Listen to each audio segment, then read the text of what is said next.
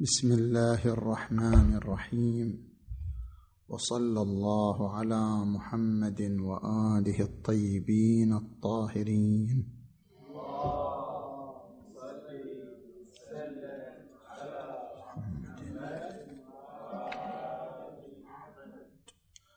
بسم الله الرحمن الرحيم. لقد أرسلنا رسلنا بالبينات وأنزلنا معهم الكتاب والميزان ليقوم الناس بالقسط. صدق الله العلي العظيم.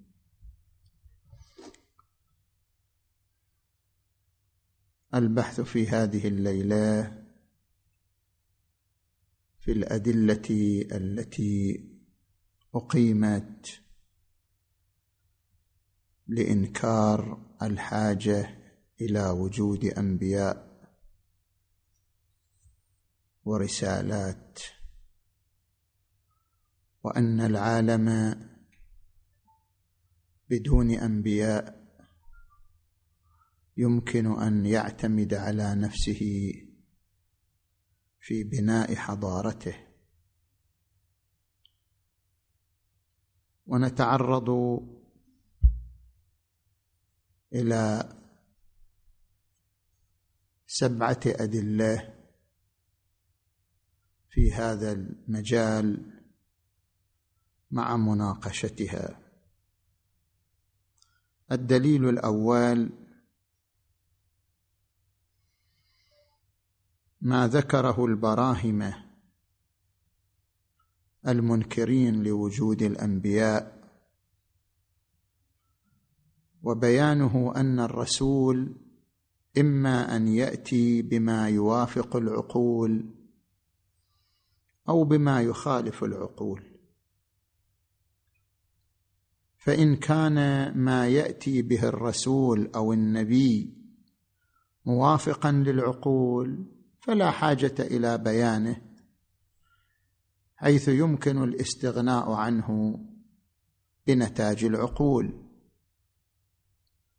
وإن كان ما يأتي به النبي مخالفا لما يقتضيه العقل البشري فلا قيمة له لمخالفته للعقل بل لا يمكن تطبيقه على أرض الواقع مع مخالفته للعقول البشرية. فما هو الجواب عن هذا الاستدلال؟ هنا وجهان للجواب. الوجه الأول. هناك حاجة لنظام يتكفل حسم الحقيقة وبيانها في أربعة موارد. المورد الأول الصراع بين النفس والعقل في شخصية الإنسان. وهذا ما يتعرض له الإنسان في أغلب الأيام. وهو الصراع بين مشتهيات ومقتضيات النفس وبين الحقائق التي يذعن بها العقل. فيحتاج الإنسان في هذا الصراع إلى نظام يوفر له عناصر الاستقامة والثبات بحيث يستطيع من خلال التزود بهذه العناصر أن ينتصر بعقله على نفسه وأن يثبت على طريق الهدى. هذا هو المورد الأول الذي يحتاجه الإنسان في مسيرة حياته. المورد الثاني التوفيق بين المصالح الفردية والمصالح الاجتماعية. حتى لو انتصر الإنسان على نفسه ومشى على هدى عقله فإن هناك مصالح ترتبط بشخصيته وبوجوده وحياته وهناك مصالح عامة يقوم عليها بناء المجتمع وحضارته.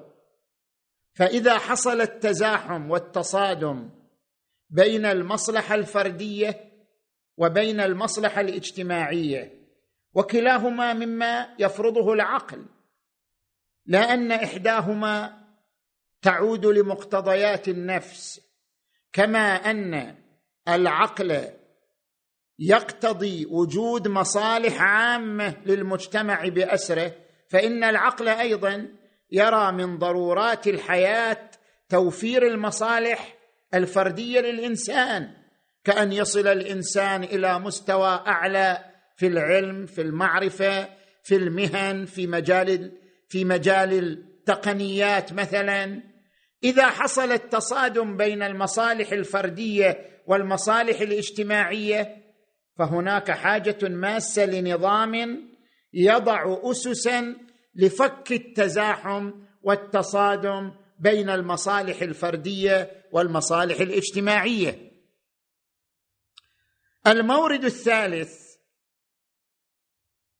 بناء حضارة تكنولوجية إنسانية. اليوم ما يشهده العصر الحديث هو بناء حضارة تكنولوجية. حضارة خيمت وسيطرت على الفضاء وفتحت للإنسان آفاق التكنولوجيا بأوسع أبوابها. ولكن هذه الحضارة فقدت أسس الأخوة الإنسانية. ما يحتاجه المجتمع البشري حضارة تكنولوجية إنسانية. يعني قائمة على أسس الرحمة الإنسانية قائمة على أساس الأخوة الإنسانية حتى يمكن توثيق العلاقات والروابط بين أبناء المجتمع الإنساني إنما المؤمنون إخوة. اذا نحتاج إلى نظام يستطيع أن يوجد هذا الربط بين حضارة تعتمد تفجير طاقات الإنسان العلمية وتعتمد اسسا أخوية إنسانية تربط بين أبناء المجتمع البشري. المورد الرابع التوفيق بين الخط القصير والخط الطويل. الإنسان سيعيش خطا قصيرا لا محالة. يا أيها الإنسان إنك كادح إلى ربك كدحا فملاقيه.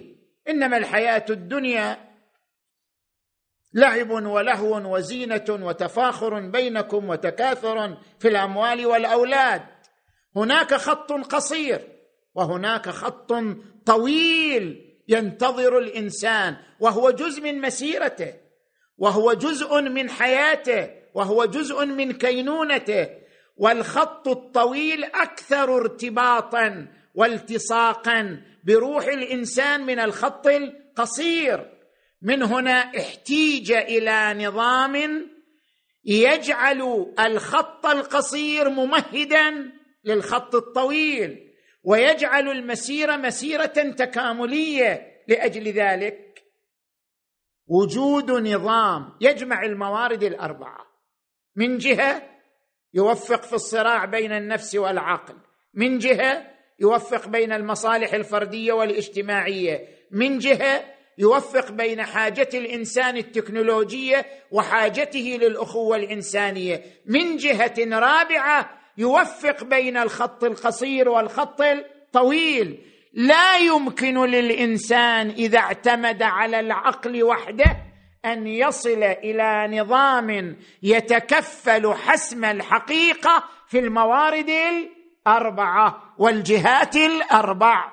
لأجل ذلك هناك حاجة ماسة لوجود النبوات والرسالات.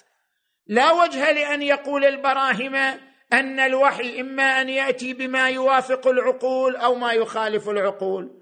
إن جاء الوحي بما يوافق العقول لا حاجة له. إن جاء الوحي بما يخالف العقول فلا يمكن تطبيقه. بل هناك أمر ثالث وهو أن يأتي الوحي بما يعجز عنه العاقل وهو إيجاد نظام يتكفل حسم الحقيقة في الموارد الأربعة التي تعرضنا لذكرها. ولذلك ورد في الأحاديث الشريفة إن دين الله لا يصاب بالعقول لا يمكن للعقل وحده أن يصل إلى النظام الذي يحسم الحقيقة في الموارد الأربعة كما ذكرنا. هذا الجواب الأول. الجواب الثاني لنفترض أن العقل البشري يمتلك من النضج والكفاءه أن يصل إلى نظام يحسم الحقيقة في الموارد الأربعة ولكن يحتاج العقل البشري إلى داعم. يحتاج العقل البشري إلى رافد. يحتاج العقل البشري إلى ما يرسخه ويدعمه في وصوله إلى الحقيقة. من هنا جاءت الحاجة إلى الوحي كداعم لموقف العقل ومنطق العقل. ولذلك ورد عن الإمام أمير المؤمنين علي عليه السلام كم من عقل أسير تحت هوى أمير. النفس هي الأمير العقل صغير أمام النفس. ولذلك ورد عن الإمام علي عليه السلام وإنما هي نفسي أروضها بالتقوى. العقل أسير أمام النفس النفس هي الأمير. أو كما يعبر علماء العرفان أن الإنسان يعيش بين عنصر الناري وعنصر النوري كل إنسان يمتلك عنصر ناري عنصر نوري عنصر نوري الذي ذكره القرآن الكريم. نورهم يسعى بين أيديهم وبأيمانهم يقولون ربنا أتمم لنا نورنا. هذا العنصر النوري نور العقل هدى العقل. والعنصر الناري الذي يعبر عنه القرآن الكريم قوا أنفسكم وأهليكم نارا وقودها الناس والحجارة. الإنسان يعيش دائما حالة الصراع المرير بين العنصر النوري والعنصر العقلي فيحتاج إلى قوله تعالى يهدي الله لنوره من يشاء ترسيخ العنصر النوري في مجال الصراع يحتاج إلى دعم الوحي ومساندة الوحي. ولذلك ورد عن الإمام علي عليه السلام ويثير دفائن العقول زين. هذا الوجه الأول أو الدليل الأول الذي ذكر لإنكار الحاجة إلى الأنبياء والرسل. الدليل الثاني.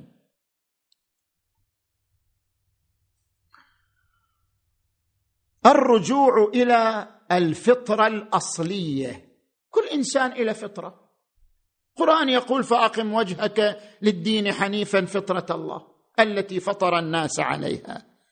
لماذا لا يترك الإنسان وما تمليه فطرته السليمة؟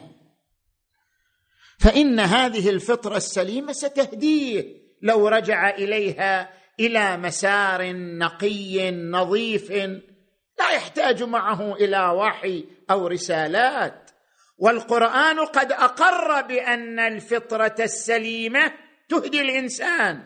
يقول القرآن الكريم ونفس وما سواها فألهمها فجورها وتقواها قد أفلح من زكاها رجع إلى فطرته السليمة وقد خاب من دساها. اذا فليترك الإنسان كما تمليه فطرته السليمة سيعثر أناس وسيصيب إناس سينجح أناس وسيرسب أناس.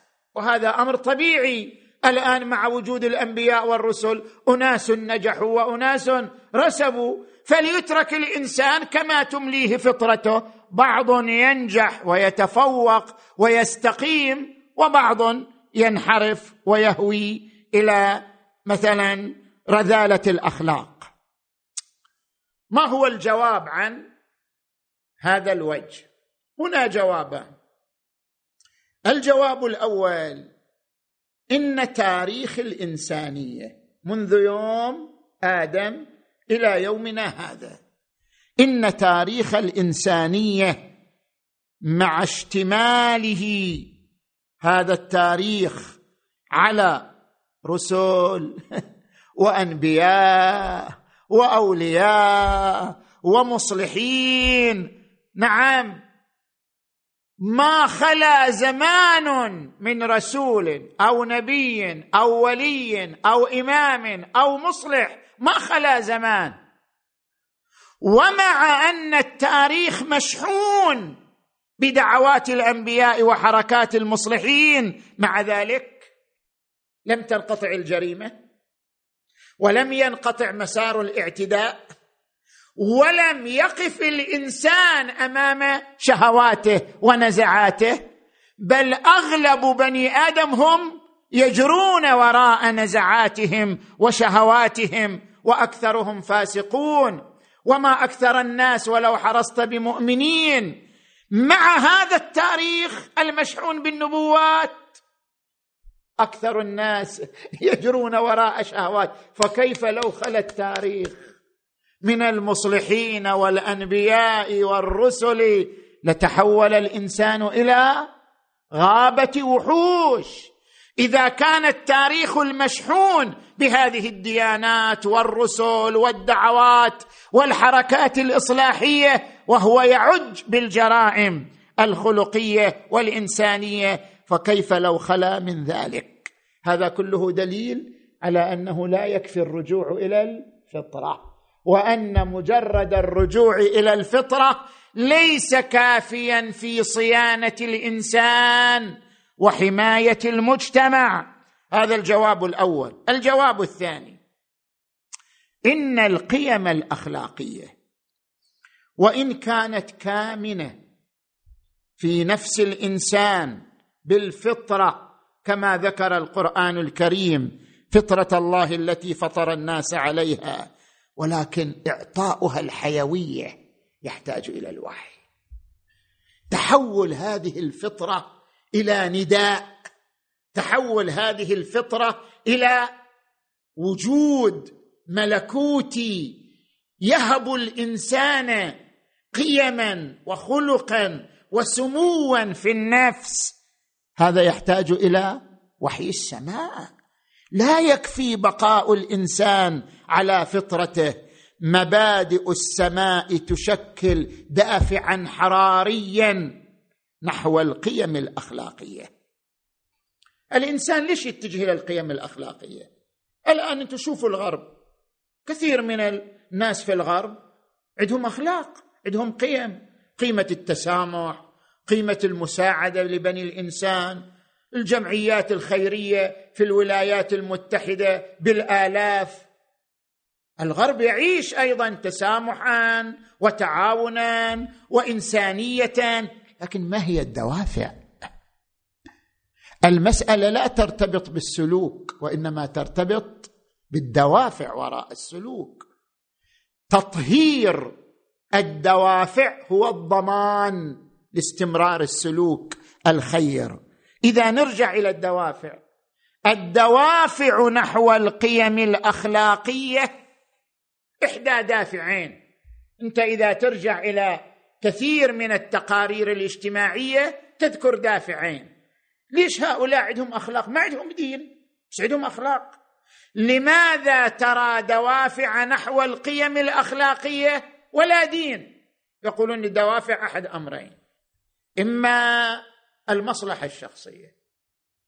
ولذلك ترى أكثر المتبرعين في الغرب ينشر اسمه ويجعل له عنوان ويجعل له احترام وما أشبه ذلك. الدافع الأول هو نفسه أنا. هو ما رايح يتجاوز أنا. كل أمواله قد يهب كل ثروته لكلبه. قد يهب كل ثروته لمثلا آه، مستشفيات. قد يهب كل ثروته للضعفاء والفقراء. ولكن يهبها انطلاقا من الأنا وحفاظا على عنوان الأنا. الدافع دافع أناني مصلحي. هذا الدافع الأول. والدافع الآخر هو التسامح والرافه وهذا الدافع كما يقول علماء النفس دافع غير مضمون الاستمرار. ترى كثير من الناس اللي تشوفهم سامح ورؤوف ترى هذا ما يستمر. ليش؟ بمجرد أن يتعرض لصدمات قاسية ويقابله المجتمع بمقابلة مع أنه إنسان متسامح طبيعة التسامح طبيعته الرأفة والتسامح ولكن إذا وجد مجتمعا قاسيا ورد فعل لتسامحه يتحول إلى إحدى شخصيتين. إما أن يتحول إلى شخصية انطوائية وينعزل عن المجتمع أو يتحول إلى شخصية إجرامية ناقمة لا محالة. أي أن دافع التسامح ليس دافعا مضمون الاستمرار ومضمون البقاء. من هنا جاءت الحاجة إلى الوحي. الحاجة إلى الوحي لإطلاق دافع جديد غير دافع المصلحة وغير دافع التسامح الإنساني. الوحي يعطي للأخلاق حيوية لأنه يولد دافعا جديدا. ألا هو دافع التكامل بالله تبارك وتعالى.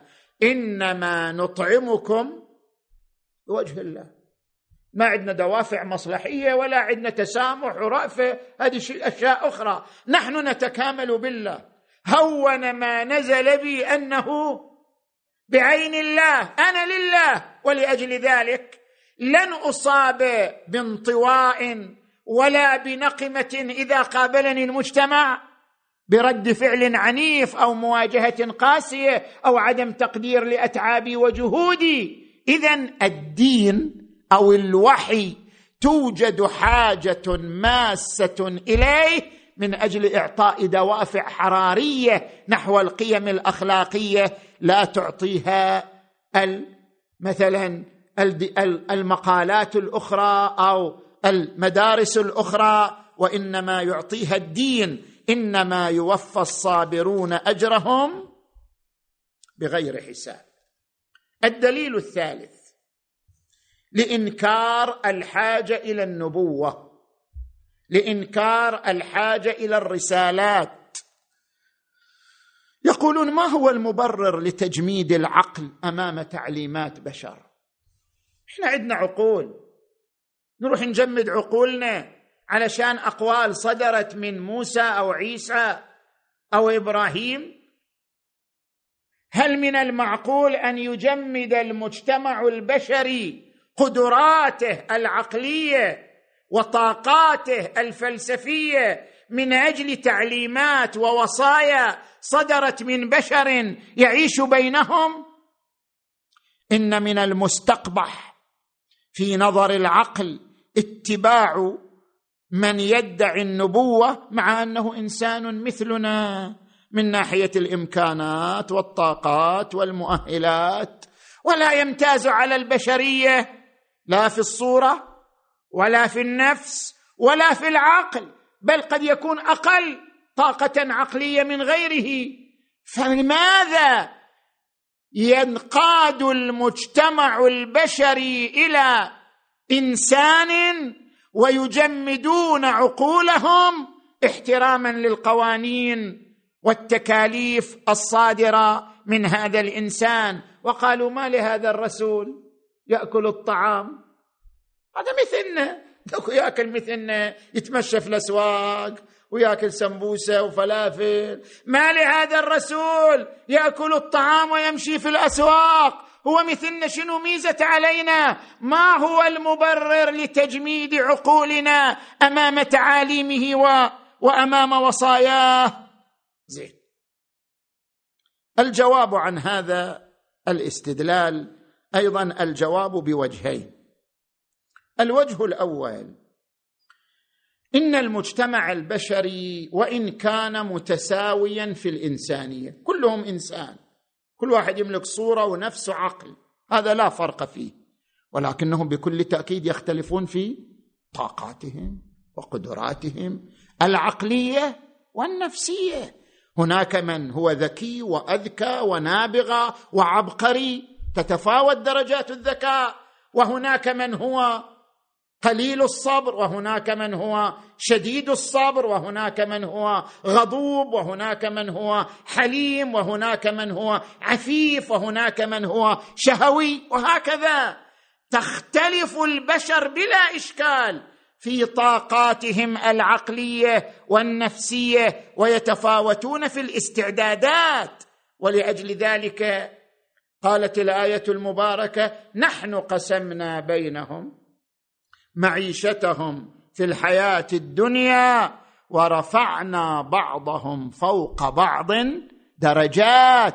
يعني رفعنا بعضهم مو في المال مو في الثروة في نفس الطاقات العقلية والنفسية ليتخذ بعضهم بعضا سخريا يعني يسخره لخدمته. اذا اختلاف البشر في الطاقات هذا مما لا كلام فيه. ولأجل ذلك هناك بشر مؤهل لأن يكون نبيا وهناك بشر ليس مؤهل لأن يكون نبيا. هناك طاقة عقلية ونفسية مؤهلة للاتصال بالله وهناك طاقة عقلية أو نفسية غير مؤهلة لذلك. فدعوى أنه كيف نجمد عقولنا أمام إنسان؟ نجمد عقولنا التي تقصر عن الطاقة التي يمتلكها هذا الإنسان في سبيل تحصيل ما وصل إليه بطاقته العقلية والنفسية. لماذا؟ ذاك اليوم سأل حج مهدي العبقري عبقري حفظه الله بعد المحاضرة سأل قال لماذا لا يعطى الوحي لكل البشر. ليش الوحي إلا لجماعة معينة؟ كل واحد من المجتمع البشري ينزل عليه الوحي ويعطى التعاليم من السماء. فيستغني المجتمع البشري عن وجود أنبياء ورسل ولا يكون ميز لجماعة على جماعة. خلاص. كل واحد من المجتمع البشري هو نبي وهو رسول وكافي. فما الداعي لتخصيص بعض البشر؟ يعني ما المبرر العقلي لتخصيص بعض البشر بمقام النبوة والرسالة؟ لماذا لا يتساوى الكل في هذا المجال؟ الجواب عن ذلك. اولا البشر إما متساوون في الطاقة العقلية والنفسية أو متفاوتون. فإن كانوا متساوين طبعا هذا خلاف الوجدان. فإن كانوا متساوين في الطاقة العقلية والنفسية استغنى بعضهم عن بعض ومقتضى استغناء بعضهم عن بعض موت المجتمع.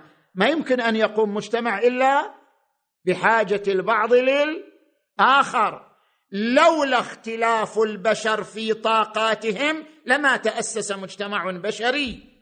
اذا لو كان البشر متساوين في الطاقات والقدرات لمات المجتمع وانعدم ولما استطاع البشر أن يؤسس حضارة.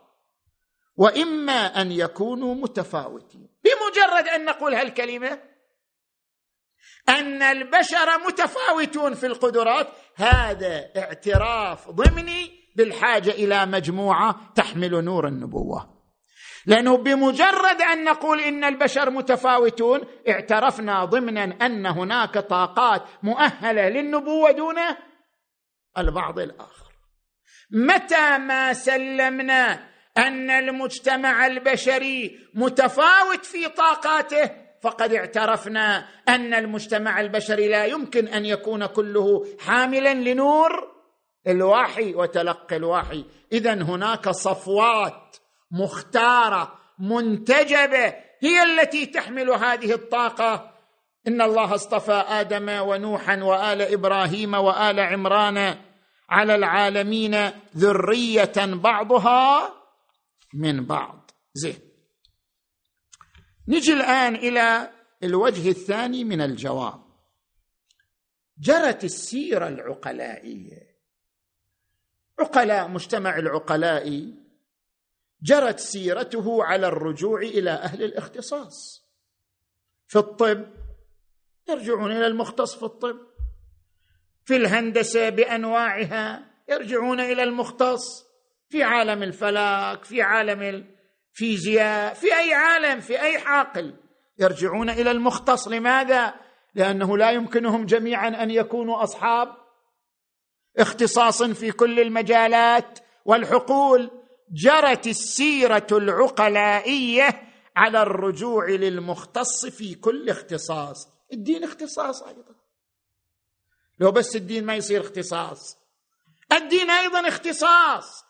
كما أن الطب اختصاص كما أن الهندسة اختصاص والفلك اختصاص الدين اختصاص. لماذا؟ الدين هو عبارة عن لائحة معرفية تشريعية تعالج أبعاد ثلاثة في شخصية الإنسان. البعد العقلي الميتافيزيقي مو البعد العقلي الدنيوي. إنسان بعقله الدنيوي يقدر يفهم الدنيا. لكن ليس لعقله قدرة على الوصول إلى البعد الميتافيزيقي في حياته. من أين جئت؟ ما يقدر يجاوب عليها. من أين جئت؟ وإلى أين سأمضي بعد الموت؟ وما هو الربط بين المبدأ يعني العالم الذي جئت منه والعالم الذي سأذهب إليه ما هي الرابطة الخفية بين هذين العالمين التي أنا أسير عليها من حيث لا أشعر؟ ترى إحنا نسير من حيث لا نشعر ابدا. يا أيها الإنسان إنك كادح إلى ربك كدحا. هناك رابطة خفية تجري بنا بسرعة إلى أن نصل إلى المنتهى. لن ننتبه إلى هذه الرابطة إلا حين لحظة الموت وأن هناك كانت رابطة تسير بنا بقوة وبسرعة حتى أوصلتنا إلى هذا المنتهى وإلى هذا المرفأ الأخير. يا أيها الإنسان إنك كادح إلى ربك كدحا فملاقيه. اذا هذا البعد الميتافيزيقي من أين جئت وأين أذهب؟ وإلى أين أسير؟ يعني الرابطه الخفيه بين المبدأ والمنتهى. وما هو الهدف من القائي في هذا العالم؟ وإن من شيء إلا عندنا خزائنه وما ننزله. كنا أنزلنا جابنا من ذاك العالم نزلنا إلى هذا العالم. وما ننزله إلا بقدر معلوم. ما هو الهدف من وجودي في هذا العالم لمدة قصيرة حتى أنتقل إلى العالم الآخر؟ هذا البعد الميتافيزيقي وهو عبارة عن أسئلة أربعة تلح على ذهن كل إنسان. يحتاج الإنسان إلى نظام معرفي يجيب عن هذه الأسئلة الأربعة. هذا البعد الميتافيزيقي. البعد الثاني البعد الروحي. تزكية النفس. هذا اختصاص. نحتاج إلى نظام تربوي يكون متكفلا بتزكية النفس. يزكيهم. هو الذي بعث في الأميين رسولا منهم يتلو عليهم آياته. وشنو؟ ويعلم ويزكيهم. ويعلمهم الكتاب والحكمة وإن كانوا من قبل لفي ضلال مبين. أولئك الذين هدى الله فبهداهم اقتده. وقال تبارك وتعالى لقد كان لكم في رسول الله أسوة حسنة. والبعد الثالث البعد الاجتماعي قيادة العادلة. يحتاج المجتمع إلى قيادة مو قيادة قيادة عادلة ليقوم الناس بالقسط. إذن النظام الذي يتكفل إشباع الأبعاد الثلاثة البعد الميتافيزيقي والبعد الروحي والبعد الاجتماعي هذا اختصاص. هذا اختصاص. معرفة ذلك النظام الذي يتكفل توفير هذه الأبعاد الثلاثة هذا اختصاص. كما نرجع للطب في أهله وفي الهندسة إلى أهلها نرجع في هذا الاختصاص إلى أهله وهم الأنبياء والرسل والأوصياء والأولياء. هذا اختصاص جرت السيرة العقلائية على الرجوع فيه إلى أهله فلا يمكن دعوى عدم الحاجة إلى الأنبياء. زين. نجي الآن إلى الدليل الرابع. الدليل الرابع ليلة جبتوا بس واحدة صلوا على محمد وآله. صل وسلم على محمد وآل محمد اللهم صل وسلم على محمد وآل محمد اللهم صل وسلم على محمد احسنت سيدنا. الدليل الرابع لإنكار الحاجة إلى النبوات والرسالات.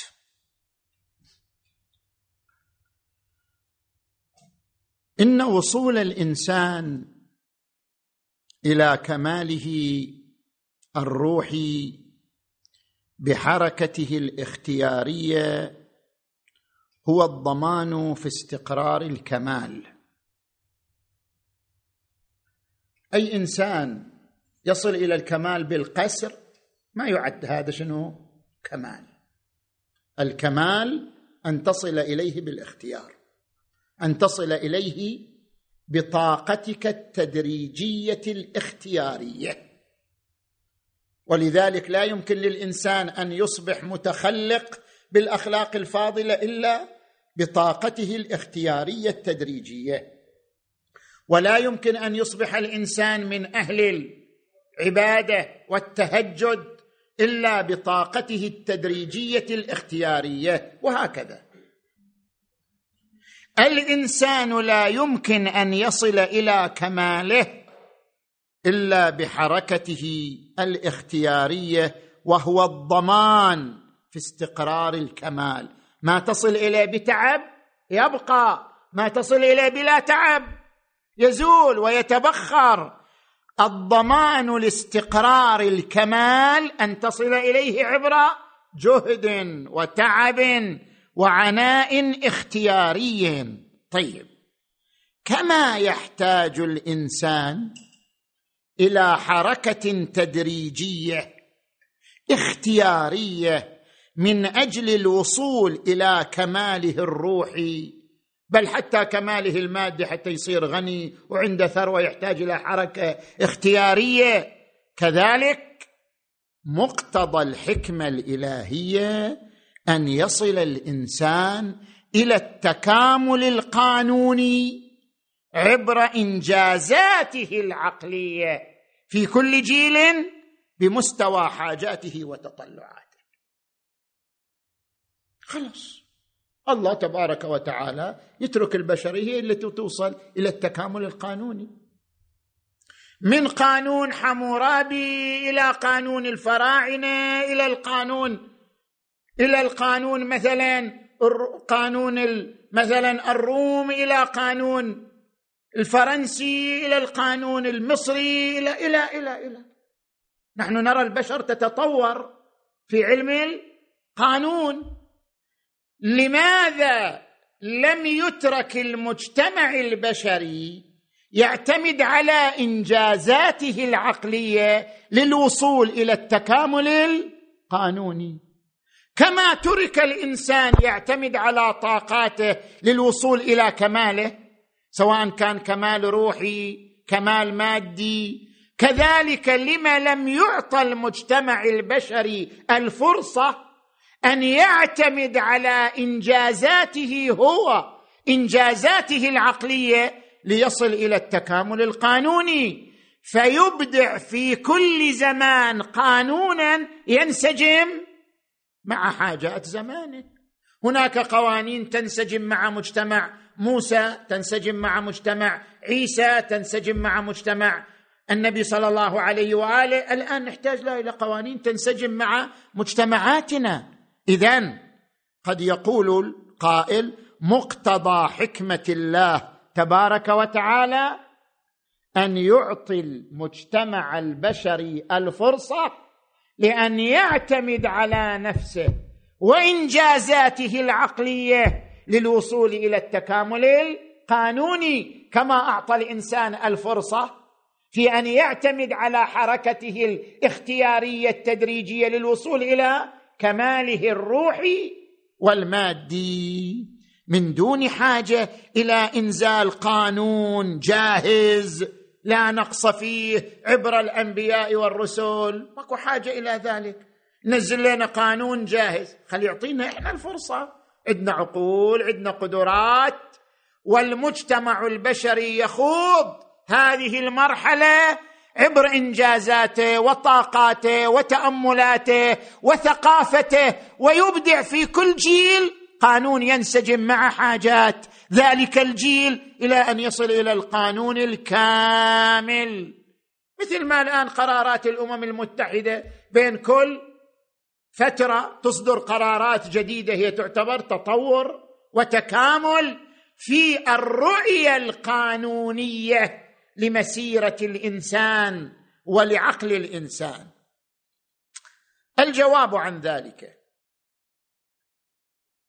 اولا هناك فرق بين المبادئ والأسس والتشريعات. افتح أي كتاب في القانون بتشوف الفرق بين هذه الأصول الثلاثة في مبادئ وفي أسس وفي تشريعات. المبادئ ماذا تعني؟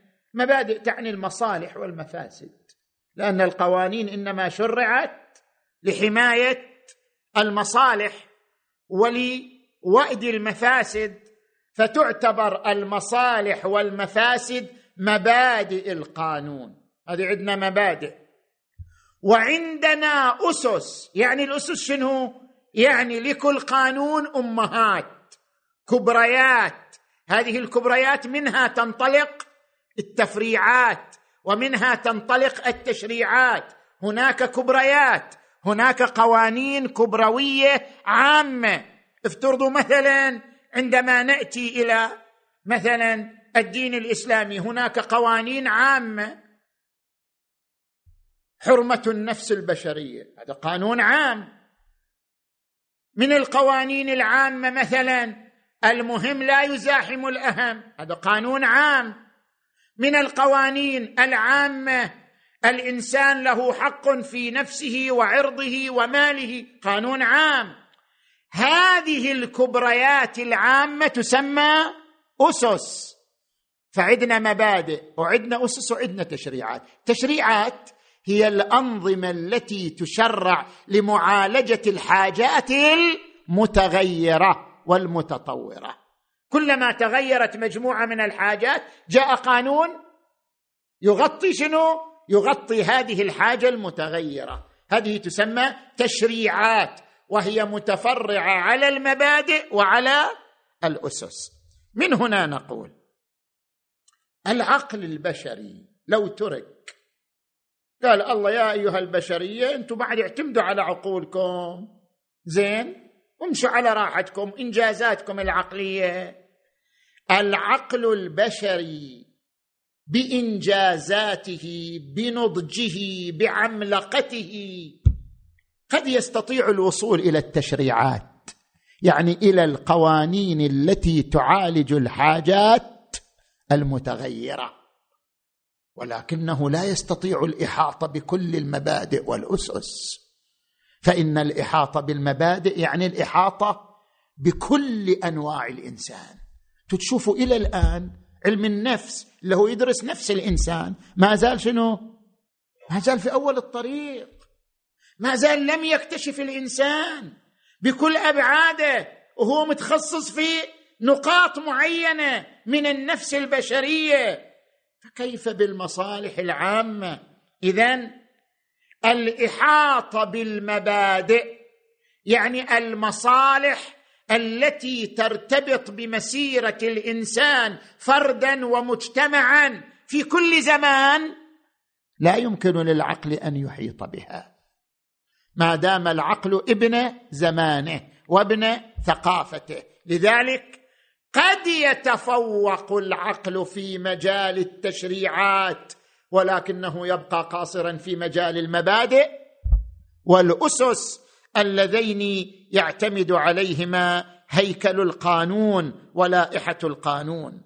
هذا اولا. ثانيا الحركة التكاملية هذه الحركة التكاملية القانونية.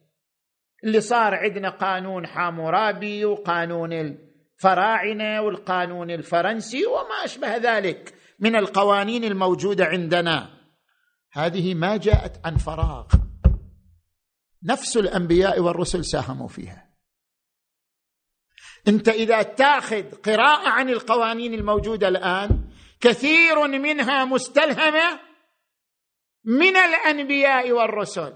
كثير من القوانين الإصلاحية الموجودة الآن هي مستلهمة من الديانات من الأنبياء من الرسل. اذا هذا يعني أن الحركة التكاملية القانونية التي نشأت عن الإنجازات البشرية استفادت واستقت من حركة الأنبياء والرسل على مدى التاريخ. ولذلك قال تبارك وتعالى شرع لكم من الدين ما وصى به نوحا والذي أوحينا إليك. وما وصينا به إبراهيم وموسى وعيسى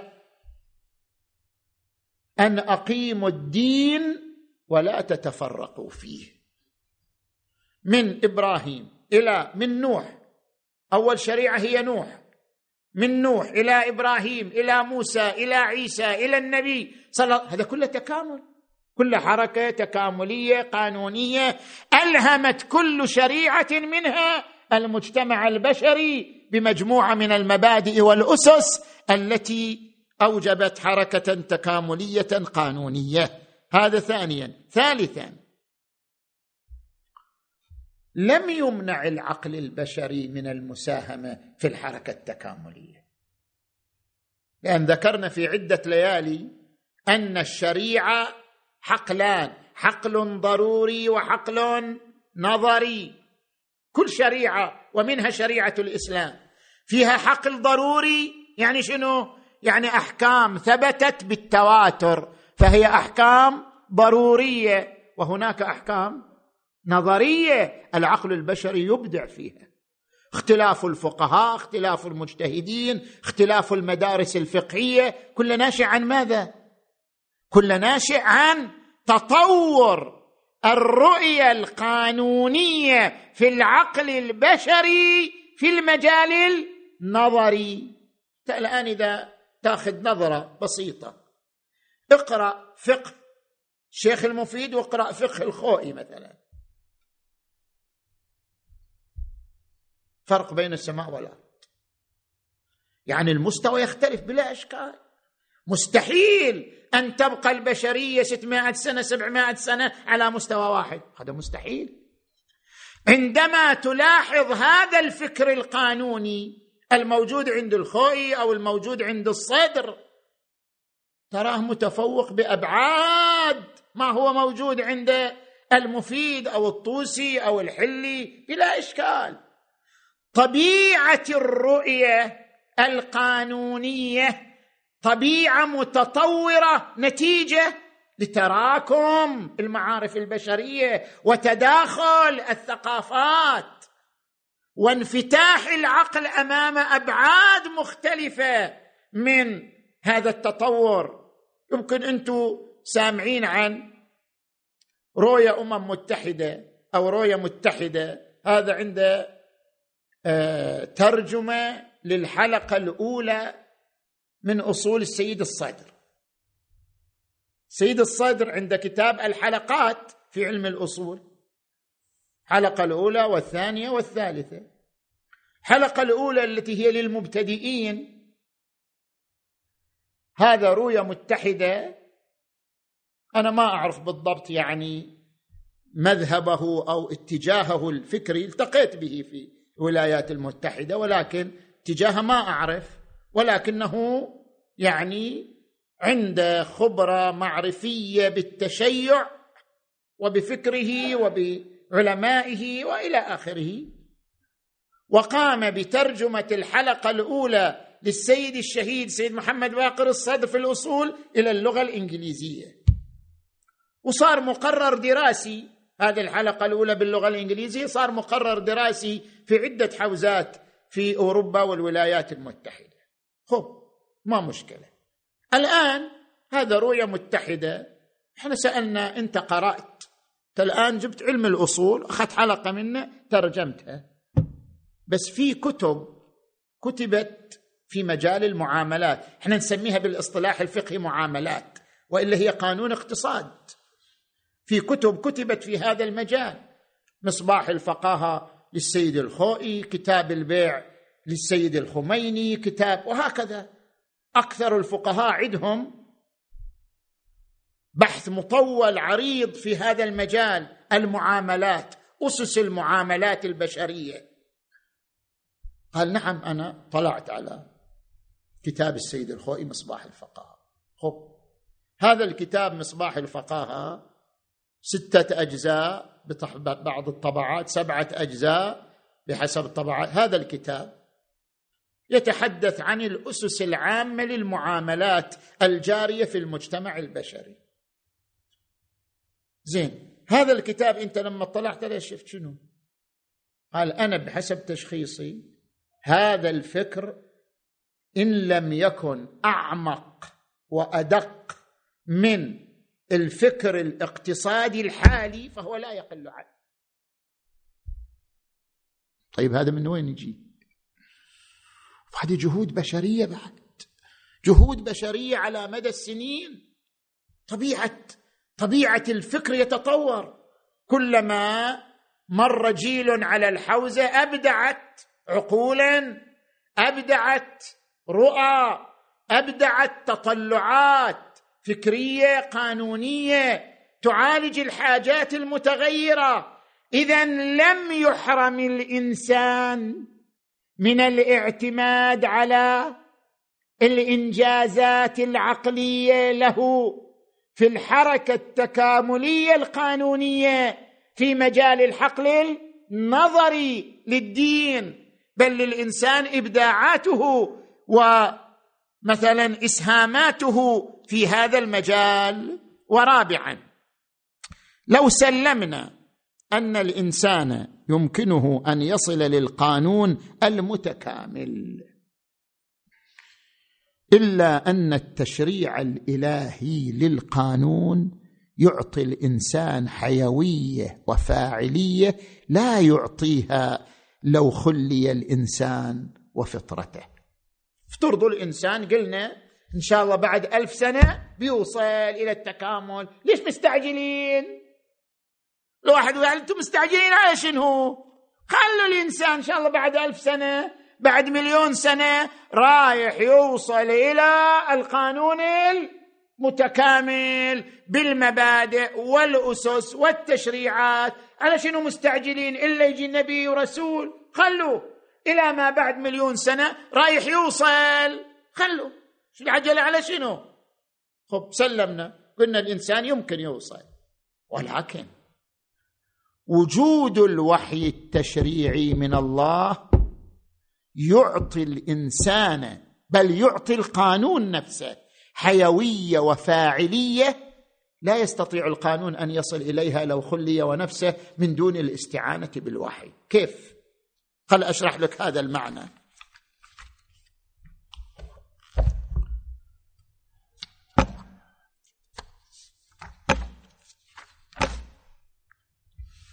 إن الإنسان المؤمن بالله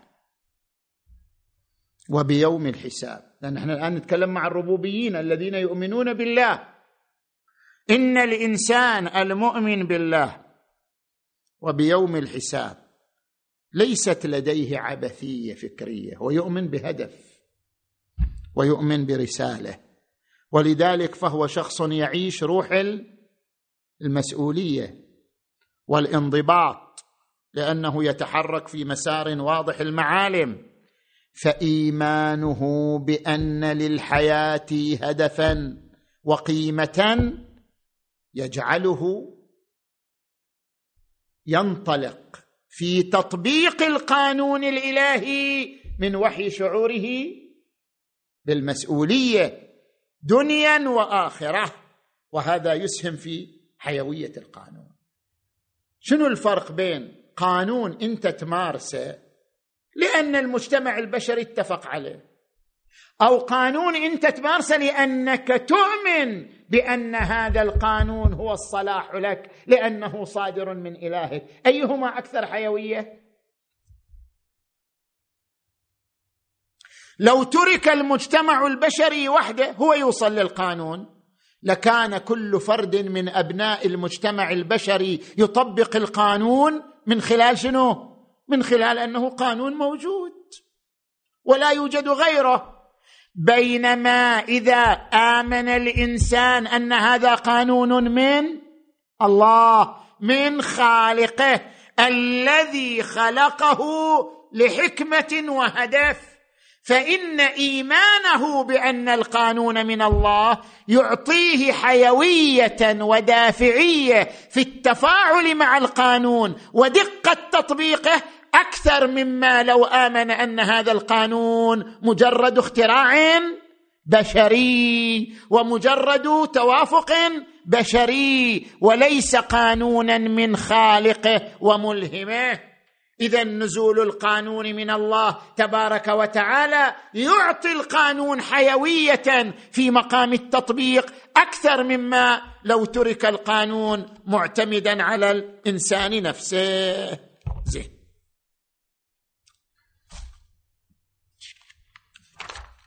وصلنا خلصنا الدليل شنو؟ الرابع. جينا للدليل الخامس. إذا كان العقل إحنا قاعدين ندرس في الكتب الحوزوية أن العقل يدرك الحسن والقبح. حسن والقبح العقليين يدرك حسن العدل وقبح الظلم. طيب اذا العقل يدرك حسن العدل وقبح الظلم بعد خلاص. سيدرك مصاديق العدل مصاديق الظلم وسيستطيع أن يرسم قانونا مبنيا على مدركات الحسن والقبح. فما هي الحاجة إلى قانون السماء؟ الجواب عن ذلك أيضا بوجهين. اولا. كما تعرفون أصلا هناك خلاف كبير في الحسن والقبح هناك المدرسة الفلسفية افلاطون وسقراط وأرسطو أصلا لا يسلمون بالحسن والقبح العقليين بل يرون أن الحسن والقبح بناء عقلائي تطابق عقلائي. يعني أن العقلاء لما عاشوا في مجتمع رأوا أن هذا المجتمع لا يمكن أن يستقر وأن ينتظم إلا بهذه المخترعات وهي العدل واجتناب الظلم والصدق واجتناب الكذب والعفة واجتناب الشهوة إلى غير ذلك. هذه أصلا مخترعات عقلائية. بنى عليها العقلاء من أجل نظم أمورهم وتسيير حركة المجتمع العقلائي فليس هناك اتفاق على أن الحسن والقبح عقليان. هذا اولا. وثانيا سلمنا أن الحسن والقبح أي حسن العدل وقبح الظلم عقليان. والبشر يدركوا ما يحتاجوا إلى من يقول لهم ما هو الحسن وما هو القبيح. لكن عندما نأتي إلى هذه النقطة العدل الحسن إعطاء كل ذي حق حقه والظلم هو سلب ذي الحق حقه. من يحدد الحقوق؟ إحنا نحددنا النتيجة فقط. العدل حسن والظلم قبيح. طيب الظلم هو سلب ذي الحق حقه. فلازم عندنا تشريع مسبق يحدد لنا الحقوق.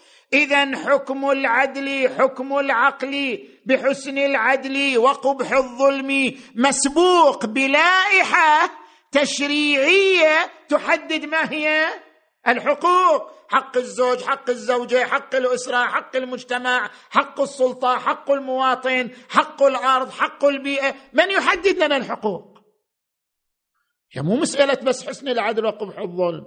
المسألة تكمن في تحديد الحقوق وتحديد الحقوق يتوقف على الإحاطة بجميع المصالح البشرية. من أجل تحديد الحقوق من هنا احتاج العقل إلى نور الوحي إلى أنه يحتاج إلى اللائحة التشريعية التي توضح لنا ما هي موارد الحقوق. الآن أنت أبسط مسألة أبسط مسألة الآن تدخل المستشفى يقول لك مثلا والله امرأة إما أن امرأة حامل إما أن تعيش هي أو يعيش ولدها. ما يمكن بقاء الجميع. من يحدد الحق هنا؟ من؟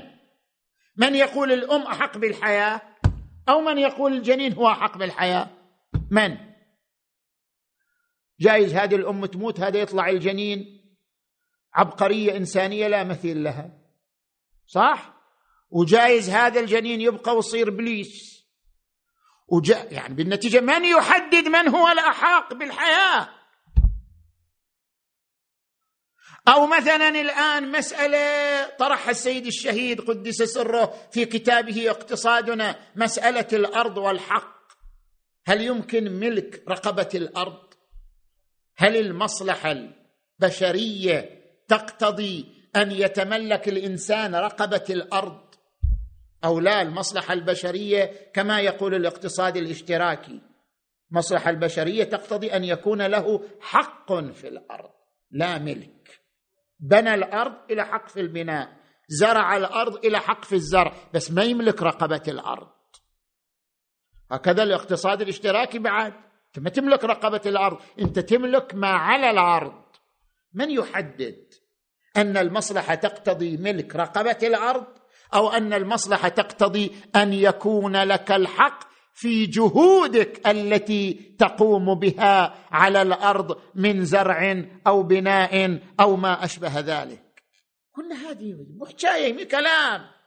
كل هذه تحتاج إلى لائحة تشريعية تحيط بالمصالح تحدد لنا واقع الحقوق وموارد الحقوق. ولأجل ذلك هذا الدليل أيضا لا يتم. زين. شو يوم الجماعة الليلة مستانسين فوق.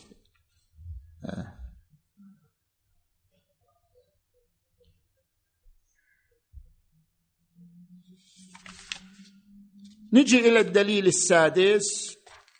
أنا قلت سبعة أدلة ما أظن أوصل للسبعة. نجي إلى الدليل السادس. قد يقال الحضارة تغني عن الأديان. بيان ذلك إن واقع المجتمعات المعاصرة يؤكد عدم حاجتنا إلى النبوة. فالمجتمعات التي بعدت عن الدين قد استطاعت أن توجد لنفسها نظاما يكفل للإنسان مستوى مقبولا من الاستقرار. المجتمعات الغربية مجتمعات مستقرة. وأما المجتمعات الدينية كالمجتمعات الإسلامية فهي مجتمعات تعيش توتر والصراعات المذهبية والتخلف العلمي كما تعيش الفقر والجهل والتخبط على أكثر من صعيد مما يعني أن الدين المشكلة في الدين. أن الدين هو سبب معاناتها وتخلفها.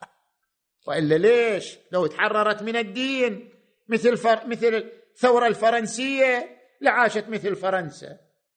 نظام اقتصادي يكفل لها مستوى مقبول من المعيشة بينما هي ترزح تحت الصراعات والاختلافات. الجواب عن هذا الوجه. اولا مقتضى الإنصاف أن التطور الحضاري الذي وصلت إليه البشرية في مجال القانون في مجال مدارس علم النفس في مجال مدارس علم الاجتماع في مجال في مجالات الترابط كان للرسالات والأنبياء شنو؟ إسهام فيه استفادت كل هذه الحضارات من الرسالات والأنبياء.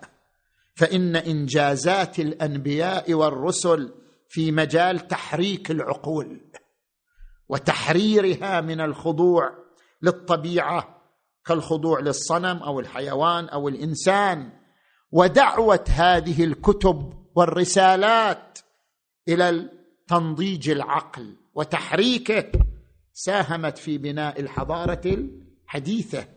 من يقرأ القرآن الكريم يجد أن القرآن الكريم ما يقارب ثلثه يدعو إلى تأمل والاعتماد على العقل. قل سيروا في الأرض فانظروا كيف بدأ الخلق.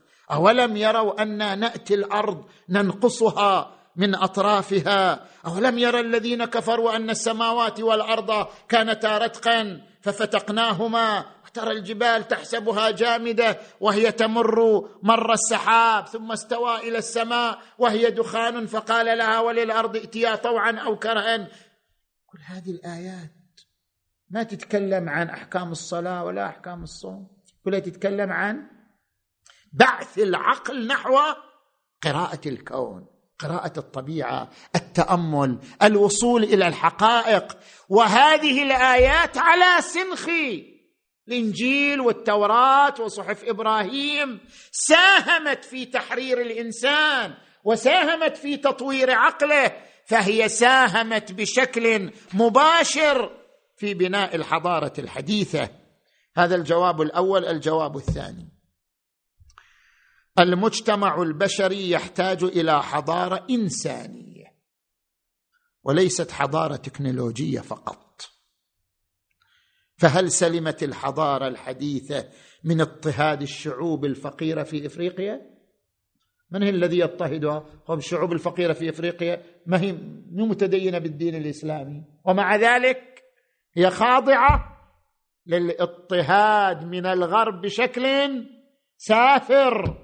هل الحضارة التي تقوم على اضطهاد الشعوب الفقيرة هي التي هي أمل الإنسان؟ هي التي يريد الوصول إليها الإنسان؟ وهل سلمت الحضارة الحديثه من الحروب؟ وهل سلمت الحضارة الحديثه أو المجتمعات الغربية من تمزق الأسرة وانتشار الأمراض النفسية كالكآبة والقلق؟ وهل سلمت المجتمعات الحديثة من التوحش والبعد عن الخصال الإنسانية في كثير منها. اذا مجرد أن الحضارة وجدت هذا لا يعني الغنى عن الدين ومعطياته.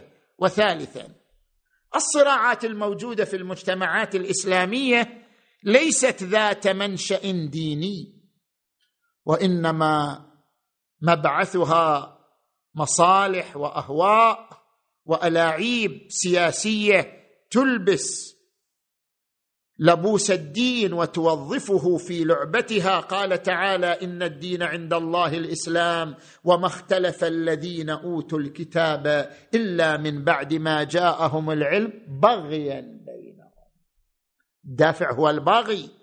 وقال تبارك وتعالى وآتيناهم بينات من الأمر فما اختلفوا إلا من بعد ما جاءهم العلم شنو؟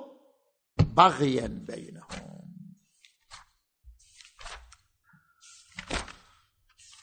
والحمد لله رب العالمين وصلى الله على محمد وآله الطاهرين. اللهم اغفر ذنوبنا واستر عيوبنا وكفر عنا سيئاتنا. وتوفنا مع الأبرار. واجعلنا في هذا الشهر الشريف من عتقائك من جهنم وطلقائك من النار وسعداء خلقك بمغفرتك ورضوانك يا أرحم الراحمين. اللهم صل على محمد وآل محمد. اللهم كن لوليك الحجة بن الحسن.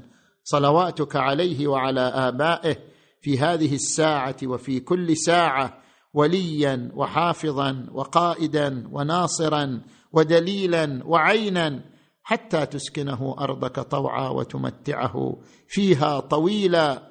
برحمتك يا أرحم الراحمين. وإلى أرواح أمواتكم وأموات المؤمنين والمؤمنات الفاتحة. تسبقها الصلوات.